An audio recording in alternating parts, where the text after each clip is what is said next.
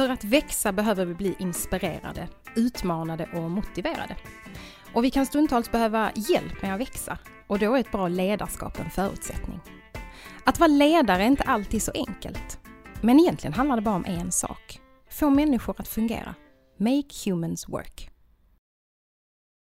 Jag heter Cecilia Reiskog och jobbar som account manager på Academic Work. Jag och min arbetsgivare har mycket gemensamt, men viktigast av allt, vi brinner för människor och älskar att se människor växa. Varje år genomför Academic Work en undersökning tillsammans med Kantar Sifo som eh, heter Young Professional Attraction Index, fast vi kallar den YPI. Och i undersökningen som genomfördes i våras så frågade vi nästan 14 000 young professionals vad som tilltalar och attraherar dem i valet av en arbetsgivare.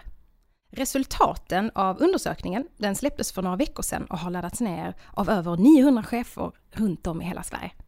Och idag så ska vi faktiskt titta närmre på och försöka hjälpa dig som arbetsgivare att förstå och skapa en relation till just young professionals, studenter och akademiker som är i början av sina karriärer.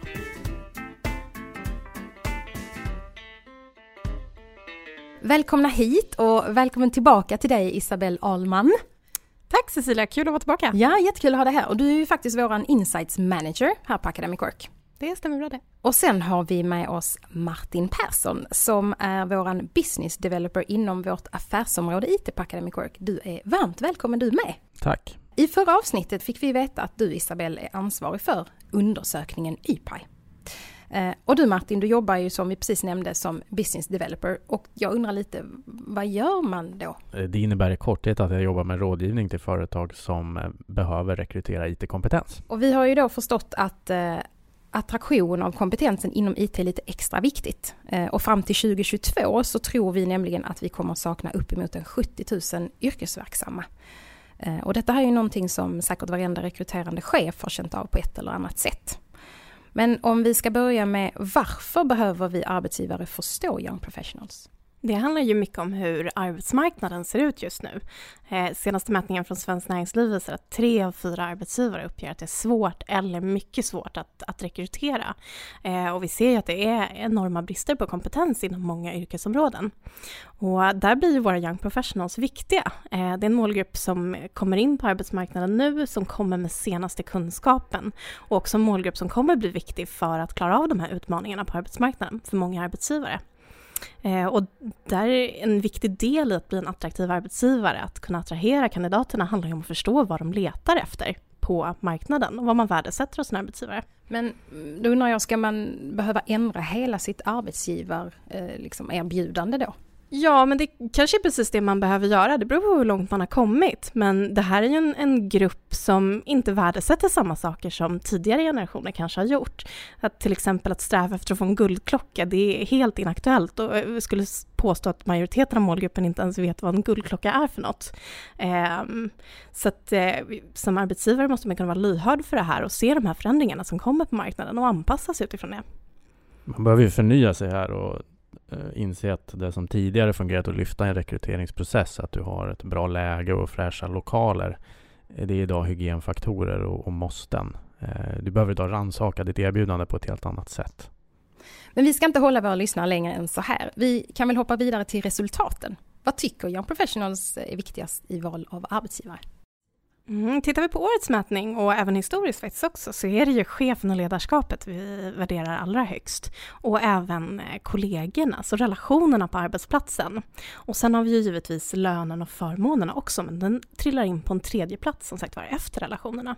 Tittar vi på eh, yrkesverksamma inom IT så är det ju viktigt med, med bra kollegor och ett bra eh, stämning på arbetsplatsen. Det är väldigt viktigt men Eh, det vi ser också är att eh, möjligheten till flexibilitet i arbetet blir allt viktigare. Mm. Eh, jag ska också tillägga att vill du ha en komplett lista som sammanfattar det viktigaste för Young Professionals så kan du ladda ner hela rapporten på academicwork.se IPI. Och där hittar du också resultaten från tidigare år. Men varför ser det ut så här då? I slutändan kokar det ner till att det handlar om människorna på arbetsplatsen. Organisationer gör inte affärer med andra organisationer. Det är människor som interagerar med andra människor. Och, och Young Professionals, det är, väl ingen, det är väl inte bara den målgruppen, men man vill ha kul på arbetet, man vill trivas när man går till jobbet på morgonen. Och där blir ju både chefen och kollegorna viktiga komponenter i det.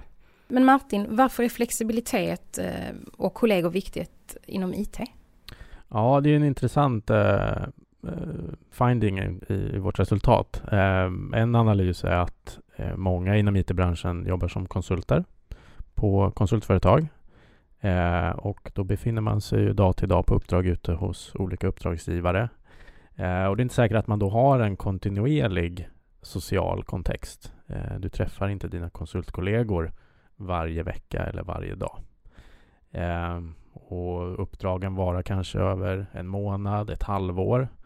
Eh, och då hinner man inte riktigt slå sig till ro eh, förrän det liksom är dags för nästa uppdrag. Eh, och det tror jag är en av anledningarna till varför man värderar just kollegor och den sociala kontexten så högt inom IT.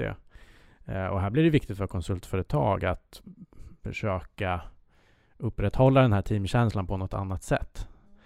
Och där kan man ta till grepp såsom konsultkvällar, kompetensnätverk, Eh, men även förstås eh, kommunikationsverktyg som Slack och Teams för att hålla teamet ihop, även fast man inte är på samma plats. Eh, och här kan man tycka att IT-branschen borde ju ligga i framkant när det gäller just flexibla arbetsmiljöer just på grund av tekniken. Men det är uppenbarligen få som kan erbjuda den nivå av flexibilitet som eh, arbetstagare idag efterfrågar. Det vill säga en total frihet i fråga om arbetstid och arbetsplats. Mm. Men jag är lite nyfiken på varför, du nämnde innan Isabelle just det här att chefen, liksom bra ledarskap kommer högt. Varför får chefen en så himla central roll för just Young Professionals? Men vi kan knyta tillbaka lite till det som Martin pratade om precis, om man tittar inom IT-sektorn, just att, eh, att man kanske åker ut på olika uppdrag och är runt på olika arbetsgivare. Och där är det ju viktigt att man har en bra chef och ett ledarskap som kan sätta tydliga förväntningar och vad som eh, krävs i rollen också och knyta ihop säcken, även om man är ute hos olika arbetsgivare. Och och det här gäller ju för målgruppen i stort också, att, att kunna ha en, en coach och ett bollplank som kan kliva in och sätta tydliga förväntningar på oss och, och kunna jobba autonomiskt i sitt arbete, men under rätt förutsättningar. Men många av våra lyssnare är ju just eh, chefer eller ledare på något sätt. Ehm, så vad tycker Young Professionals är just om vi tittar på en bra ledare? Eh, eller en dålig ledare också för den delen. Mm, vi ser ju idag, det är intressant, men idag tror jag det finns fler ledarskapsböcker än vad det finns kokböcker på marknaden och det säger väl ganska mycket om att det finns ingen one size fits all utan eh, det handlar ju givetvis om, om från individ till individ. Men när vi har gjort intervjuer med målgruppen och ställt frågan rakt ut så pratar man ju mycket i mjuka värden, alltså mjuka termer. Vad, att en chef ska vara lyhörd, man ska vara omtänksam, kommunikativ, eh, flexibel, kunna ge och ta emot feedback till exempel. Tittar vi mer på vad en dålig chef är så pratar man ju mer om den kanske gamla traditionella hierarkiska chefen som pekar med hela handen, som inte involverar medarbetarna i arbetet eh, och som eh, som sagt var mer kanske hierarkisk i sitt sätt att jobba på. Hårda värden helt enkelt. Men hur ska man kommunicera ut då att man satsar på ledarskap? Ja, generellt sett måste man ju som arbetsgivare våga skryta om det man gör bra inom ledarskap. Okej, okay, så eh, positivt skryt alltså? Ja, absolut. Mm. Eh, håll inte tillbaka. Nej. Eh, berätta för medarbetare varför man är attraktiva i annonser, på webben, i samtalet. Men där handlar det också väldigt mycket om att sätta rätt förväntningar. Alltså man måste kommunicera den realistiska bilden av ledarskapet på arbetsplatsen vilka utmaningar har man? Hur jobbar man med dem? Eh, vad försöker man göra åt dem? Eh, som vi var inne på, det är ju vanligare och vanligare att du och din chef inte ser varandra varje dag. Eh, och det här kräver en annan typ av relation och en överenskommelse mellan medarbetare och chef eh, jämfört med de som kanske ser varandra varje dag. Transparens blir ju ledordet här. Mm. Men kan man se skillnader idag mellan young professionals som är verksamma inom olika affärsområden? Ja, det gör det. Dels kan vi se att det finns skillnader till exempel mellan olika studieinriktningar. Eh, men vi kan också se att det finns en tydlig skillnad mellan de som studerar och de som har kommit ut i arbetslivet redan där vi kan se att studenter till exempel värdesätter de mjukare värdena högre, till exempel kulturen, kollegorna, utvecklingsmöjligheterna, medan de som arbetar och tagit sig ut i, i arbetslivet eh, värdesätter lönen högre och även eh, ledarskapet och flexibiliteten. Mm. Man kan ju tänka sig att när man är student så har man ju en, eh, en bild bara av sin framtida arbetsgivare. Eh, Medan den som är i ett arbete förstås vet hur det är i verkligheten. Eh, och det vi ser i resultatet på de punkter där det skiljer sig, just det här med flexibilitet och ledarskap, det är ju en tydlig, en tydlig pekare på att där finns det mer att önska från mångas håll. Eh, exempelvis kan du verkligen utföra ditt arbete på den plats och den tid du vill. Det är långt ifrån alla företag som verkligen har tagit den eh, tanken och gjort verklighet av det. Men vi ser inom IT finns det ett, eh, ett fåtal bolag egentligen som gått väldigt långt och erbjuder exempelvis anställda att ta ut helgdagar när du själv vill och när det passar dig. Och jag tror om vi tittar närmare också på just studentgruppen, det är ju en, en, målgrupp som befinner sig i en miljö som präglas väldigt starkt av att hela tiden lära sig nya saker. Så det är inte jättekonstigt att man värderar just utvecklingsmöjligheterna högt och att det är någonting man letar efter hos en framtida arbetsgivare. Det är givetvis en känsla man tar med sig in i arbetslivet. Men lite inledningsvis så nämnde vi också att, eh, liksom om man tittar på IT-spåret då, eh, att chefer och ledare faktiskt har redan känt av kompetensbristen när man ska rekrytera. Vilka utmaningar eh, liksom finns där då om vi tittar inom IT när man ska rekrytera personal? Och finns det något man kan lära av IPI i det? Ja, alltså den största utmaningen det är ju att alla behöver rekrytera systemutvecklare idag. Ja, vad är grejen med det? det, det är väl kanske den största utmaningen man står inför som, ja. som bolag som idag har den här rollen hos sig. Eh, och här tror jag det viktigaste att man som arbetsgivare förstår att du kan inte köra i dina gamla hjulspår längre.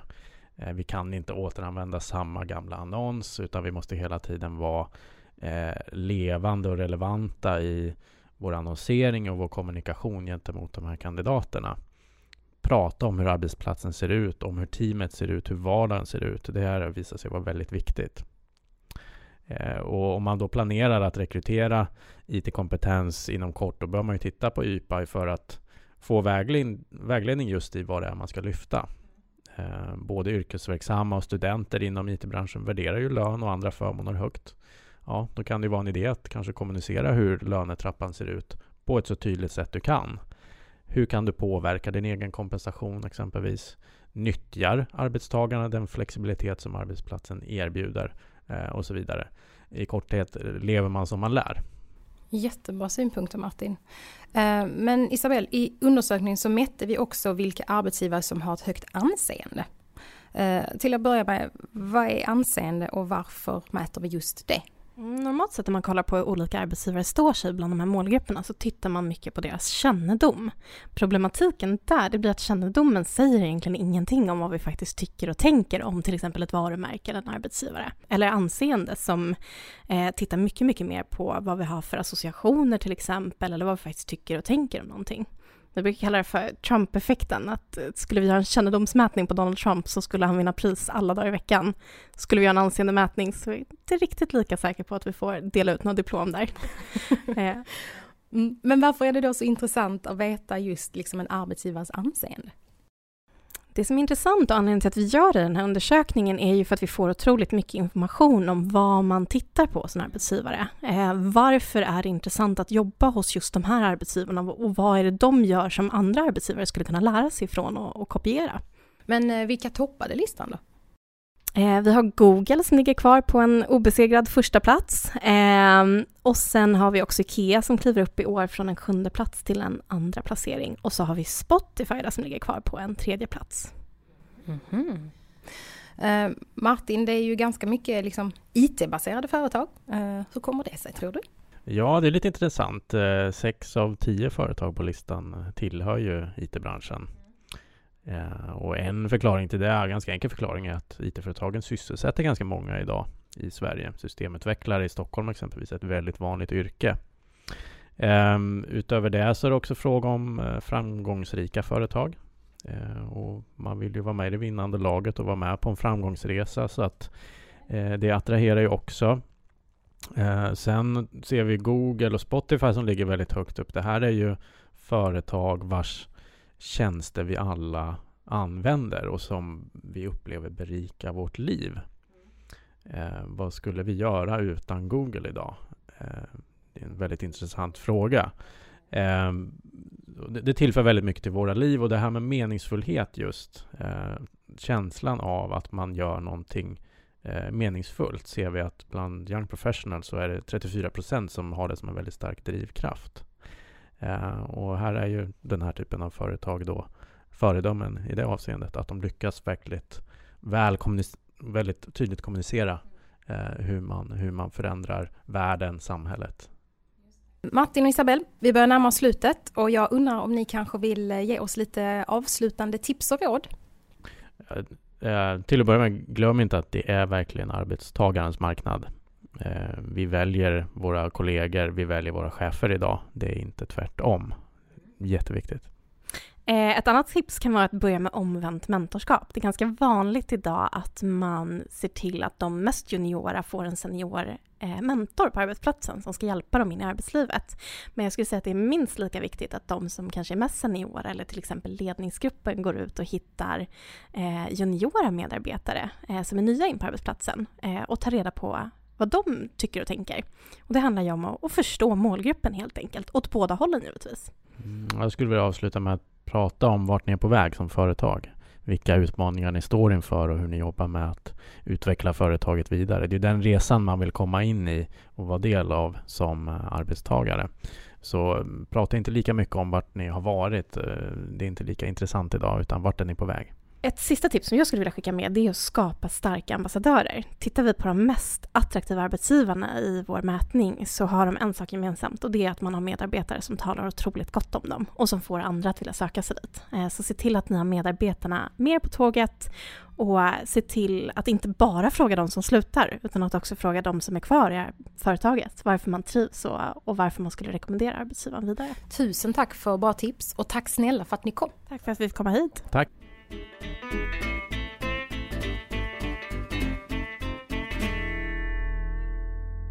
På vår hemsida academicwork.se ypi så hittar du undersökningen i sin helhet. Ladda ner den och tipsa gärna både ledning och kollegor om att göra detsamma.